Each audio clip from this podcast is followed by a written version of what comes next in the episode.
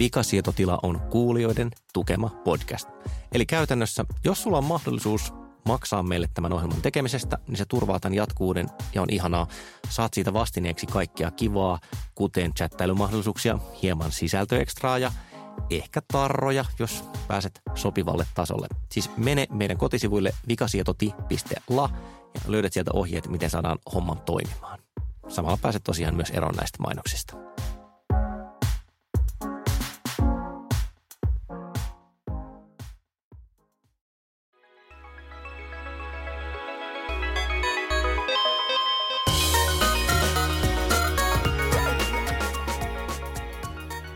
Aseta aukoksi yksi pilkku kaksi, iso viisitoistatuhatta kuusisataa ja on se kumma, ellei vikasietotilalla kuulua. Aivan kuten nokkelimat ja ymmärsivätkin, niin tällä kertaa puhumme kuvista, kuvaamisesta ja sellaisista vekottimista, jotka sanoo naks ja wir. Meillä on täällä studiossa keskustelemassa tuommoinen hyvin miettelijän näköinen Panu Räty. Hei kaikille. Sekä erittäin vähän miettelijän näköinen Kari Haakana. Pysyin erittäin hyvin hereillä lähes koko alkujuontoisen ajan. Sekä minä, ystävällinen isäntäni, joka kiipeilee hämähäkin seittien varassa Manhattanin betoni ja teräs, mitä ne on kanjoneissa, eli Olli Sulopuisto. Ja myöhemmin tässä ohjelmassa kuullaan Helsingin Sanomain valokuvaaja Mika Rantaa, joka on sellainen tyyppi, että hän joutuu rakentamaan itse kameransa, kun ei valmiita sopivia laitteita löydy.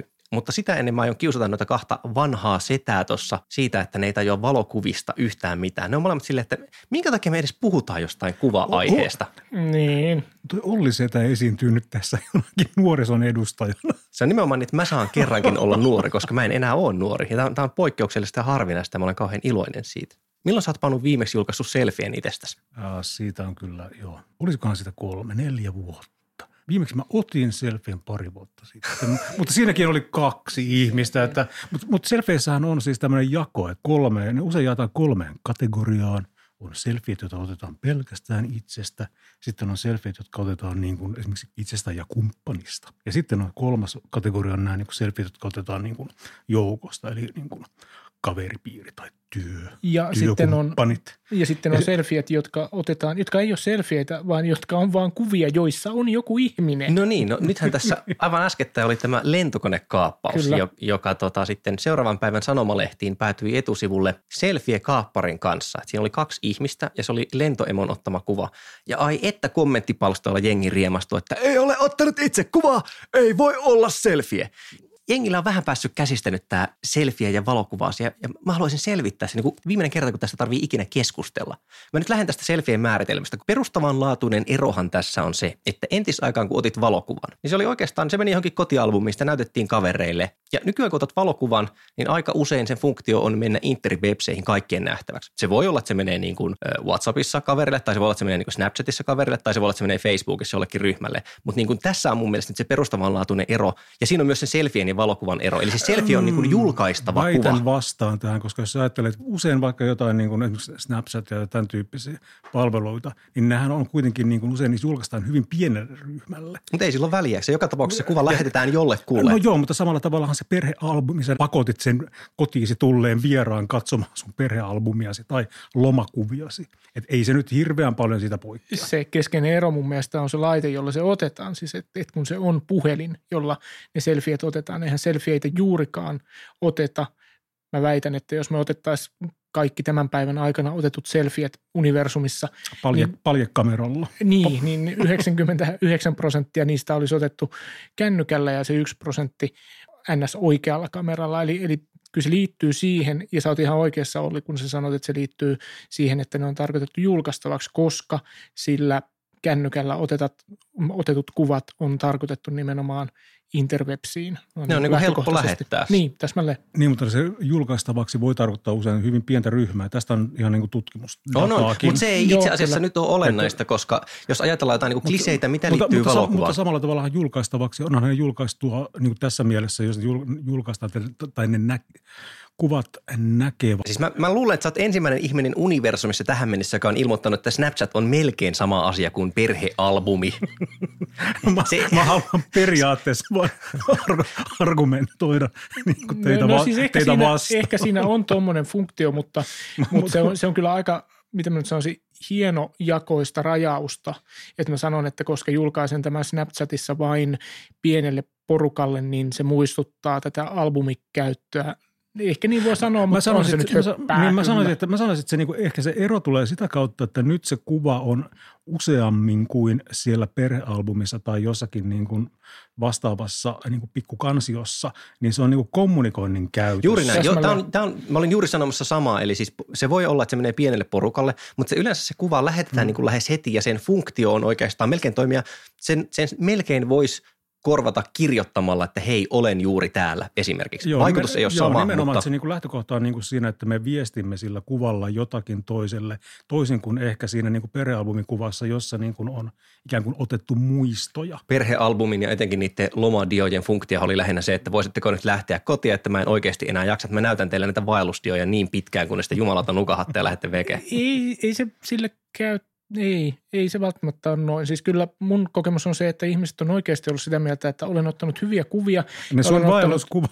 Ja olen ottanut hyviä eivät, kuvia mielenkiintoista. He eivät ole lähteneet teitä pois niiden vaellus, vaelluskuvien vuoksi, ja vaan ihan, en, ihan, ihan muista syistä. Ja nyt en puhu itsestäni, vaan puhun ihmisistä, joiden kuvia olen katsonut. Ne on oikeasti sitä mieltä, että nämä on mielenkiintoisia hommia ja näitä, näitä kannattaa katsoa, joka on niin kuin tavallaan vähän sama funktio kuin selfielläkin on. Tämä on mielenkiintoinen kuva musta ihmisestä, jonka olet nähnyt monta kertaa. Katsopa minua, kun olen täällä. Sulla oli joku semmoinen esimerkki lomareissulla nähdystä selfien ottajasta, joka aikaisemmin saisit ottaa kierroksia, kun sä kerroit sitä. Siis mikä siinä nyt, mitä tapahtui ja mikä ärsytti? Istuin tosiaankin lomalla äh, uima-altaan reunalla ja siellä toisella reunalla istui nainen. Asetteli itseään ja kännykkäänsä valehtelematta – tuollaisen kaksikymmentä kaksikymmentäviisi minuuttia erilaisiin asentoihin ja komposiittioihin, joissa hän yritti tuottaa mahdollisimman hyvän selfien itsestään. Ja, ja mitä vikaa siinä on? Niin, väitätkö, että et itse asettele itseäsi ja kameraasi kaksikymmentä minuuttia? No onko se niinku hyväksyttävä raja? Niinku kolmekymmentä sekuntia on ok, mutta viisi minuuttia on liikaa. Mikä Kari, se... Kari, sulla on vaateblogi. Se, mikä mua ärsytti siinä...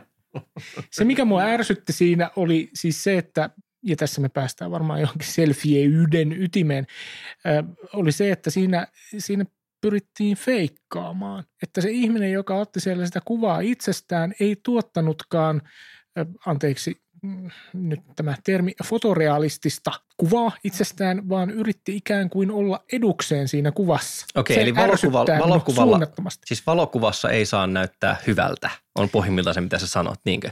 Jos joku kysyy sulta, niin kun lähettää tekstiviestin, että hei Kari, miten menee, niin sä vastaat aina niille, että loistavasti, vaikka sulla olisi just jotenkin suoli revennyt ja sä olisit tiputuksessa, niinkö? No yleensä ihmiset käyttäytyy noin.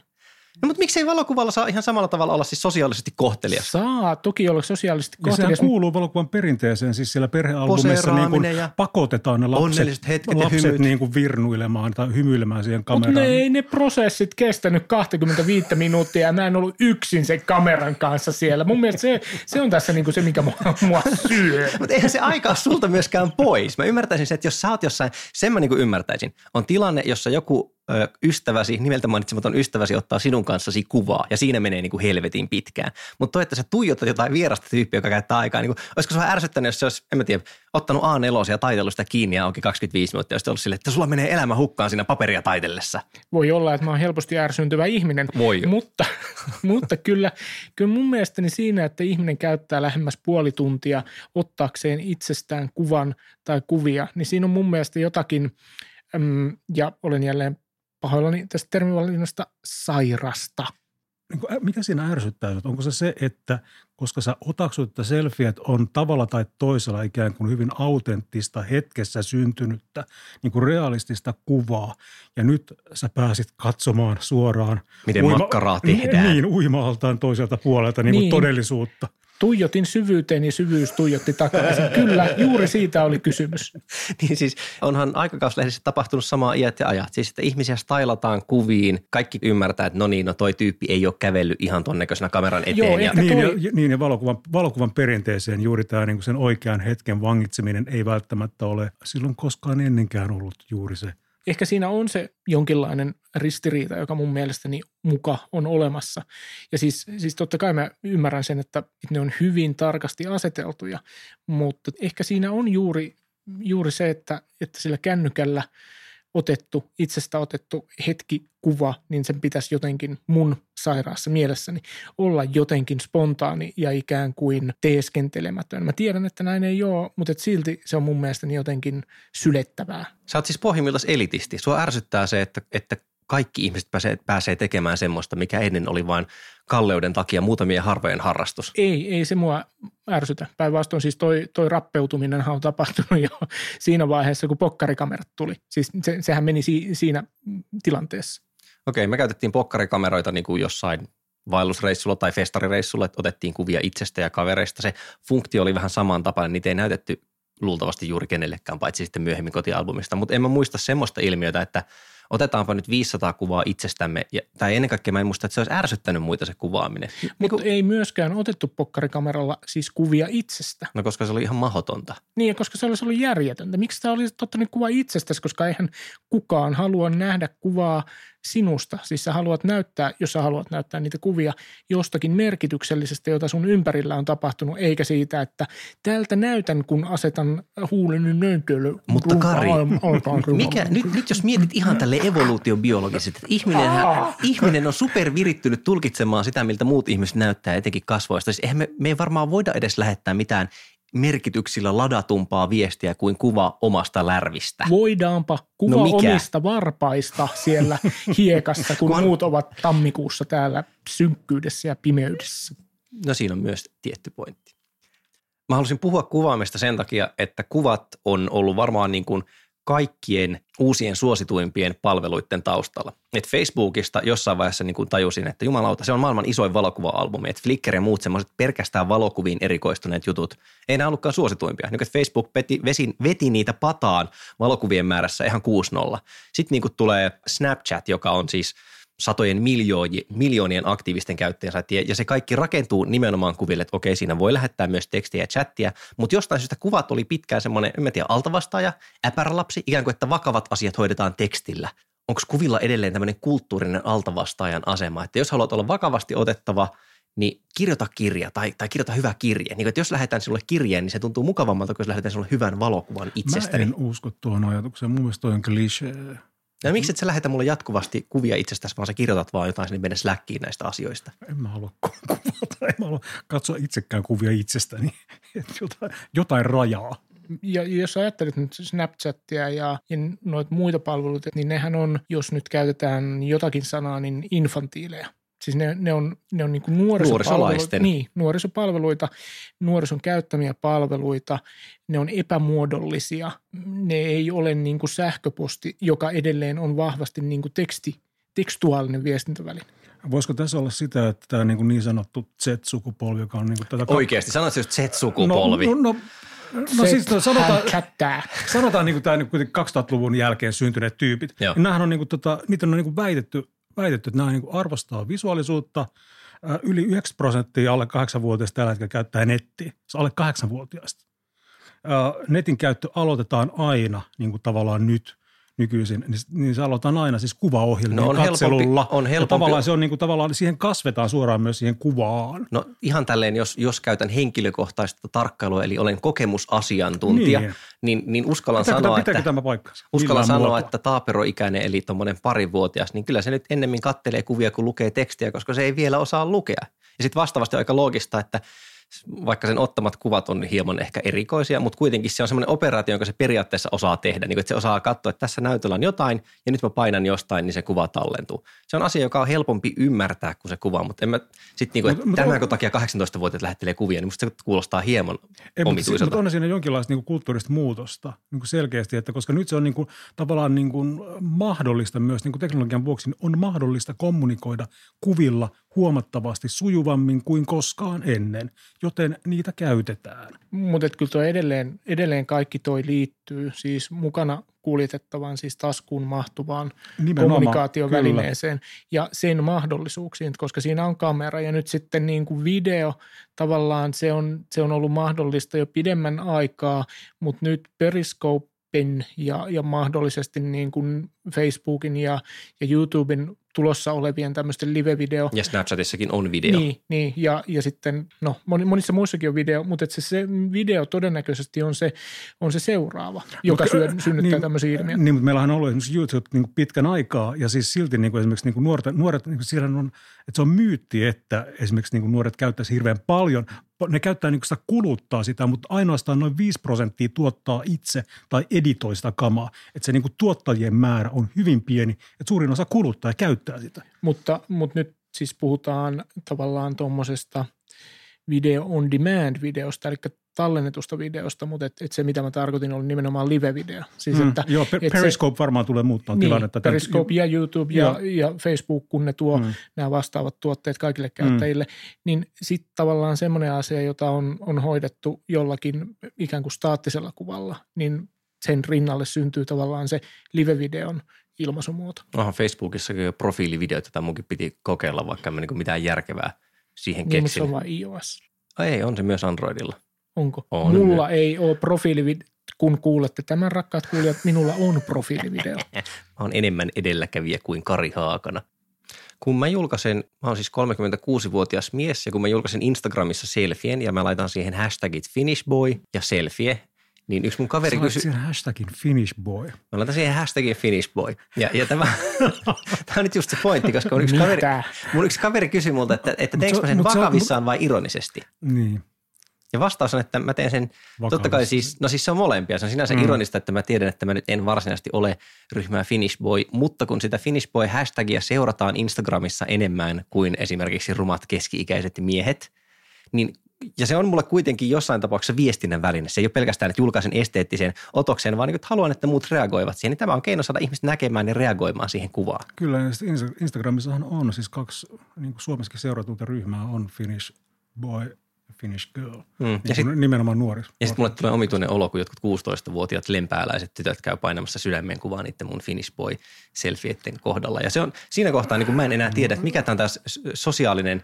Siinä kohtaa mekään emme tiedä, että mistä, mistä tässä on kysymys. Voisimmeko lopettaa nauhoituksen hetkeksi aikaa, koska päästäni nousee savua. En, en pysty enää käsittelemään tilannetta. Sirme vikasietotila. Tätä.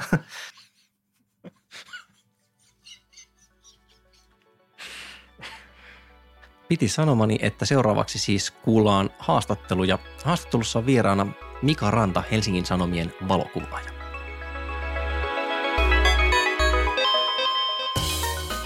Olen kuullut, pikkulinnut laulavat, että sulla on joku ihmeellinen viritelmä kuvaamassa keskustakirjaston rakennustyömaata täällä Helsingissä. Mikä, mikä se on se viritelmä, mikä siellä kuvaa? Se on jättiläinen. Ää, onko jättiläinen siis niin kuin lempinimi? On, se on lempinimi. Ää, se on siis tämmöinen timelapse-kameraviritelmä, jonka on tarkoitus olla siellä kolme vuotta, joka on sinänsä jo niin kuin jokseenkin vaikea toteuttaa, varautua kaikkiin parametreihin, mitä kolmen vuoden aikana tapahtuu, mutta sen lisäksi se on niin sanotusti hyperstereokamera. Elikkä, mikä on hyperstereon, niin, mikä on hyperstereon ja stereon ero? Ihminen näkee maailman tälleen ortostereona, puhutaan, kun silmät on kuuden sentin päässä toisistaan. Ja siitä kaikki ylöspäin tai siis leveämmät kameran välit on sitten hyperstereo määritelmän mukaisesti. Okei, ja mä veikkaan, mm-hmm. että tämä liittyy siihen jättiläinen nimeen jotenkin, siis vaikutelman no puolesta. Joo, se ajatus on siinä, että jos olisi joku olio, jolla on silmien väli sata kaksikymmentä senttiä, niin ehdottomasti se on tietenkin jättiläinen. Onko tässä siis mitä? Sulla on kaksi kameraa, jotka on Joo. reilun metrin päästä toisistaan. Joo, siellä on kaksi kameraa, tai oikeastaan siellä on kaksi linssi plus kennoyksikköä, jotka muodostaa yhden kameran, jota on tietenkin keksitty käyttää väärin tähän tarkoitukseen, koska sellaista kameraa ei ole tähän tarkoitukseen luotu. Eli sä olet rakentanut oman kamerasi? No mä en ole rakentanut omaa kameraa, vaan oikeastaan niin kuin löytänyt tavan käyttää väärin olemassa olevaa kameraa, joka on oikeastaan niin kuin kaikkea antaa mulle suurimman tyydytyksen, kun löytyy joku laite, jota voi käyttää jotenkin toisin kuin valmistaja on sitä tarkoittanut. Mikä tämä laite siis on? No se laite on siis ihan tavallinen turvakamera, jonka ajatus on siis, että siinä on kaksi tämmöistä linssiyksikköä, jotka voi niin kuin käytävällä vaikka laittaa osoittamaan eri suuntiin, jolloin pystytään niin kuin täsmälleen synkronoidusti reaaliaikaisesti seuraamaan kahteen suuntaan tai sitten yhdistää ne niin, että ne kuvat yhdistyy yhdeksi laajaksi kuvaksi, niin kuin, joka näyttää sitten sata kahdeksankymmentä astetta tai enemmän. Kun se on kolme vuotta siellä, niin siis tiedät sä ennen kuin se kolme vuotta on täynnä, että toimiko se systeemi? Kyllä mä itse asiassa tiedän, mutta en tiennyt ihan tarkasti sitä, että kun mä sen sinne asensin tai asennutin, se on siis paikassa, johon mä en voi mennä sinne, piti mennä nosturilla. Kaikki hyvät kuvauskeikat mun mielestä vaatii sitä, että ollaan nosturilla liikenteessä. No joo, tota, se tietysti teki vähän vaikeaa tästä niin kuin koko asennuksesta ja koko niin kuin projektista se, että on tavallaan tarkoitus ottaa satoja tuhansia kuvia talosta, jota ei vielä ole, paikasta, johon mä en pääse, kameralla, jota mä en osaa käyttää tai jota siinä vaiheessa ei vielä ollut. Tekniikalla, jota mä en ole ikinä kokeillut, joku hyperstereo. Jota mä en myöskään, niin kuin, oli mulla Googlen hieno pahvilaatikko stereokokeilu, jossa niin kuin näin, että niin kuin, okei, tämä stereoefekti voi toimia. Ihan siis mielenkiinnosta. Tallentaako se jollekin muistikortille vai saat sä sieltä langattomasti kuvat ulos? Ei, no itse asiassa se on se hyvä puoli ja yksi syy, minkä takia kannatti nähdä vaivaa on se, että se on kiinni mun työpaikan seinässä, jotenka mä sain sille, sinne suoraan lanipiuhan, eli ne tulee suoraan serverille. Minuutin välein poksahtelee kuvia sieltä. Eli yksi kuva minuutin välein vai? Joo. Joo. Toki ei ole niin kuin tarkoitus näyttää jokaista minuuttia kolmesta vuodesta, mutta koska on mahdollista varautua siihen, että päästään hidastamaan yksi kuva per minuutti, niin miksi ei? Tota, ootko sä tehnyt mitään sellaista testiajoa siis jo tähän mennessä kaapatuista kuvista ihan, että miltä se näyttää? On, toki joo, mutta sitä ennen mun piti tehdä yksi ohjelma, jolla mä pystyn kokeilemaan niitä kuvia, koska jo mulla on Tässä nyt... on toinen semmoinen hyvän kuvauskeikan merkki, että A, sinne pitää mennä nosturille, B, pitää koodaa softa, millä näkee sen kuvan. No joo, se, se softa liittyy siis, se on hyvin simppeli softa, mutta siis mulla on nyt tällä hetkellä satatuhatta kuvaa sieltä, jos mä haluan ottaa sieltä vaikka ne tuhatkolmesataa kuvaa. Tällä hetkellä mä kokeilin siis sitä, että jos ottaa viisi minuuttia tästä päivästä, eli viisi kuvaa plus seuraavat viisi minuuttia seuraavasta päivästä ja niin edespäin, ikään kuin, niin kuin vuosi tiivistyy vuorokaudeksi tai yhdeksi päiväksi, niin että siinä niin kuin näkyy päivän kierto siinä vuodessa. Semmoista kuvamäärää tai siis ei mitään järkeä käydä käsin poimassa sieltä mm. näitä niin kuin aika leimattuja kuvia, vaan se on totta kai niin kannattaa hoitaa joku ohjelma. Eihän tuollaisen tietenkään ole mitään ohjelmaa. Niin... Millä sä kohdasit sen? No se oli Javalla. Joo. Mä oletan, että tämä ei nyt kuitenkaan ollut niin kuin lehtikuvaajan ihan silleen keskivertopäiväkeikka, että ehkä tämä on jonkin sortin outlier vai, vai onko niin sun työ omituisempaa kuin mitä mä oon kuvitellut? Ei, kyllä tämä on ihan mun omaa omituisuutta ja outoa intohimoa tehdä asioita mahdollisimman vaikeasti.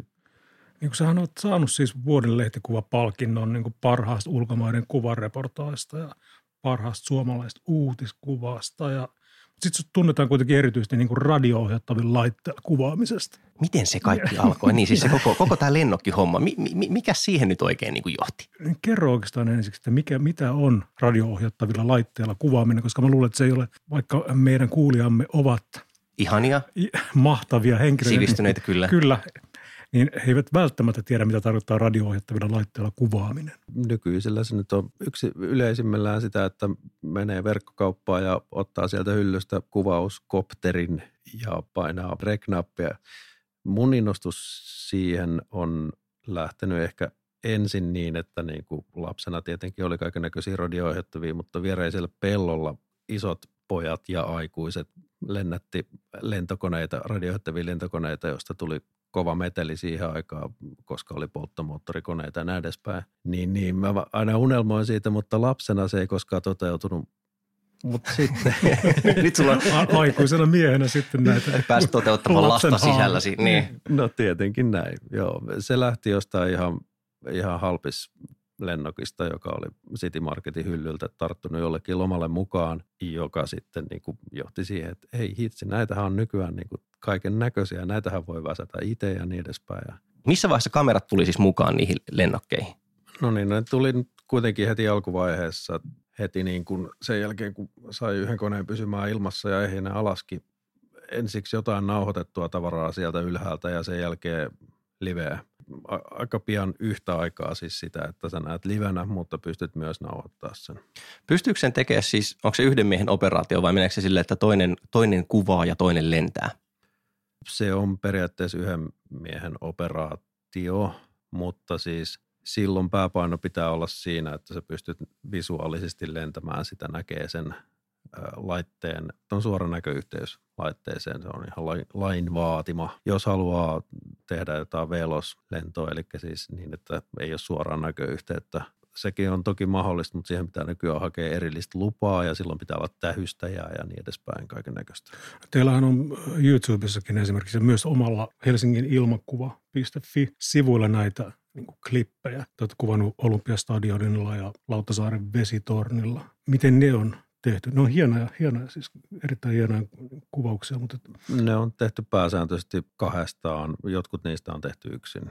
Onko ne kerralla purkkiin kamaa vai onko se semmoista, että ajetaan ensin harjoitusajoja ja sitten pannaan niin kuin seuraava otto suorana purkkiin vai että kuvataan sama juttu monta kertaa ja sitten edataan siitä kokonaisuus? Enemmän tota, kerralla purkkiin tyyliin, että leikellään sieltä parhaat palat videosta. Mikä siinä ilmasta kuvaamisessa sitten kiinnostaa? Että onko se niin kuin se, että se... No lentäminen. Per... Niin, no näin mäkin ajattelin, että onko se, niin kuin, että se perspektiivimaisema on niin toinen. On että se. Ihminen ei voi lentää ja...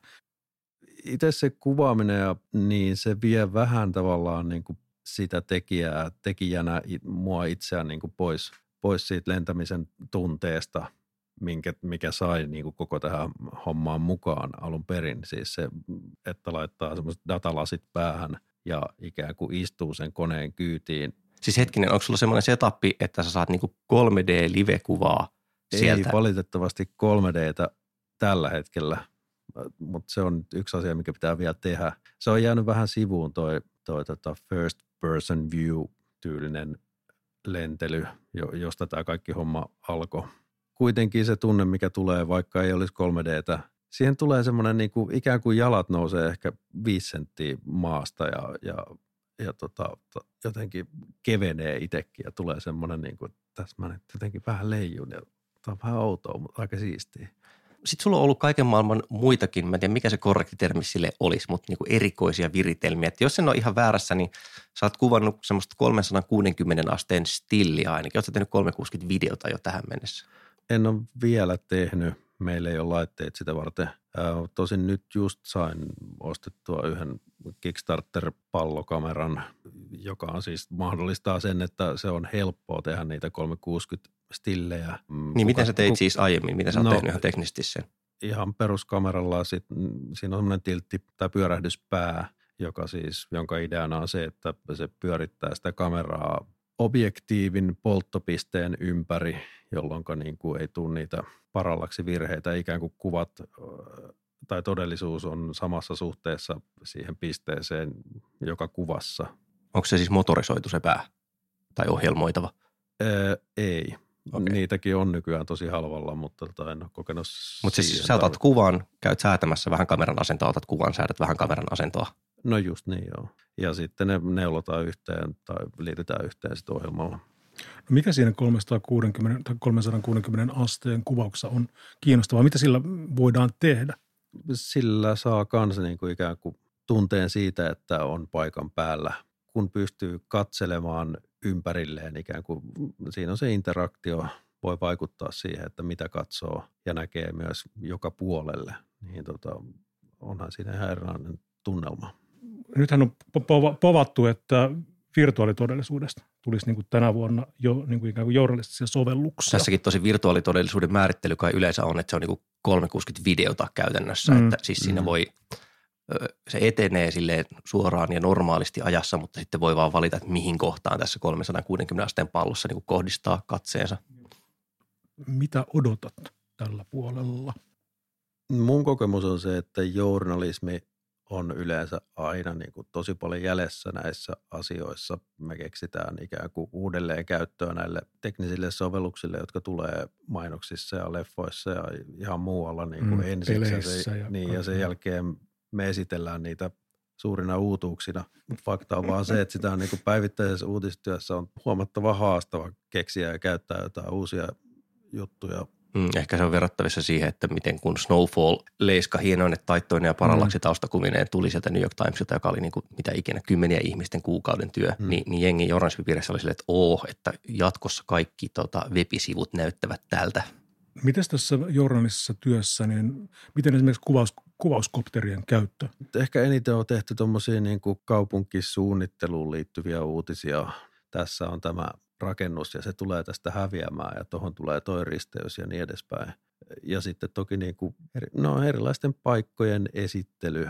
Mutta siis sitä, sitä voisi enemmänkin hyödyntää oikeastaan melkein tai tosi monenlaisissa uutisissa, varsinkin videoissa käyttämällä niin kuin se yksi tai kaksi tehostekuvaa. Vieläkin ehkä vähän liikaa ajatellaan sitä, että niin kuin kun mennään kopterilla, niin sitten niin kuin mässytellään sillä sitten niin kuin viisi minuuttia. Niin, että kun kopteri on sinne saatu, niin kuvataanpas nyt jumalisti kaikki sillä tyyppisesti. No vähän ehkä semmoista ja, ja sen niin kuin arkipäivästymistä varmasti tapahtuu enemmän tänä vuonna, siis sen voi sanoa. Mutta. Kerropa vielä sitten semmoinen, että onko sulla niin kuin tälle vuodelle tai lähitulevaisuuteen joku semmoinen haavevirittelyprojekti, että et kun olisi aikaa tai kun keksisi käytän, kun, tai, tai kun saisi hankittua laitteet, niin tota, voisi duunaa. Se kolmesataakuusikymmentä stereo video. Totta kai, itsestään selviytyneenä se oikeastaan. Kyllä. Mä mainitsin siitä, että mä sain nyt hankittua sen yhden tota, kolmesataakuusikymmentä stillikameran, niin tota, sillä varmaan on syytä tehdä timelapsia tässä jossain vaiheessa. Pääsee tavallaan tekemään sitä kolmesataakuusikymmentä-videota sillä tavalla. Kiitoksia Mika, että pääsit tänne Vikasietotilaan kertomaan sitten, että minkä takia ihmisen pitää rakentaa omat kamerat ja koodaa sitten oma stitcherit Timelapsen videoille. Kiitos Mika.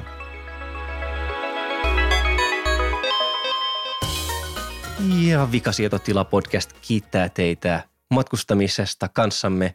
Ja aivan tässä ennen kuin pääsemme Helsinki-Vantaan terminaalille, niin kuitenkin laitamme vielä turvavyöt pois päältä ja kerromme viikon loppuvinkit, josta ensimmäinen on A T K-ohjelmistoaiheinen vinkki ja sen kertoo mies silmälaseissa Panu Räty. Niin, koska me käsittelemme tänään kuvia, niin kerron ohjelmasta ja palvelusta, jolla ei voi tehdä kuvien kanssa yhtään mitään. Arvostan. Simple Note on tämmöinen nimensä mukaisesti yksinkertainen, erittäin simppeli muistiinpano-ohjelma, joka on räätälöity pelkkään tekstiin. Ja jos kirjoittaja tarvitsee kursivointia, lihavointia tai muita muotoilumerkintöjä, niin hän voi tehdä ne Markdownilla. Tässä parasta on nopeus, että tämä avautuu nopeasti, toimii melkein kaikissa mahdollisissa päätelaitteissa, niin kuin tietokoneista puhelimiin. Maksaako mitään? Ja ei maksa mitään. Että tässä on taustana ollut semmoinen tota, synkronointiohjelmistoa tuottava firma oli aikoinaan. Ja tämä oli tavallaan niiden, mun käsittääkseni, tämä oli, tämä oli niiden niin kuin keissi, että ne niin kuin rakensi tämmöisen palvelun niin kuin todistaakseen vähän sitä. Kiitos. Minä taas en suosittele lämpimästi sellaista asiaa, joka tällä viikolla on ärsyttänyt minua internetissä. Nimittäin päin hanuria tehdyt syötteen tarkistavat asiat, siis tiedätte ilmiö. Kirjoitat jotain lukua tai koodia verkkosivulla olevaan lomakkeeseen ja sitten se laite sanoo, että tämä meni väärin. Tällä viikolla siis törmäsin tapaukseen, jossa kysyttiin ensin tilinumeroa ja tilinumero piti laittaa siihen I B A N muodossa ilman välilyöntejä. Ei mikään ongelma, mulla on se tallessa muistiinpanoissa, löydän sen sieltä, maalaan, kopioin, leikkaan, liimaan siihen ja sitten sanoin, että no se meni väärin.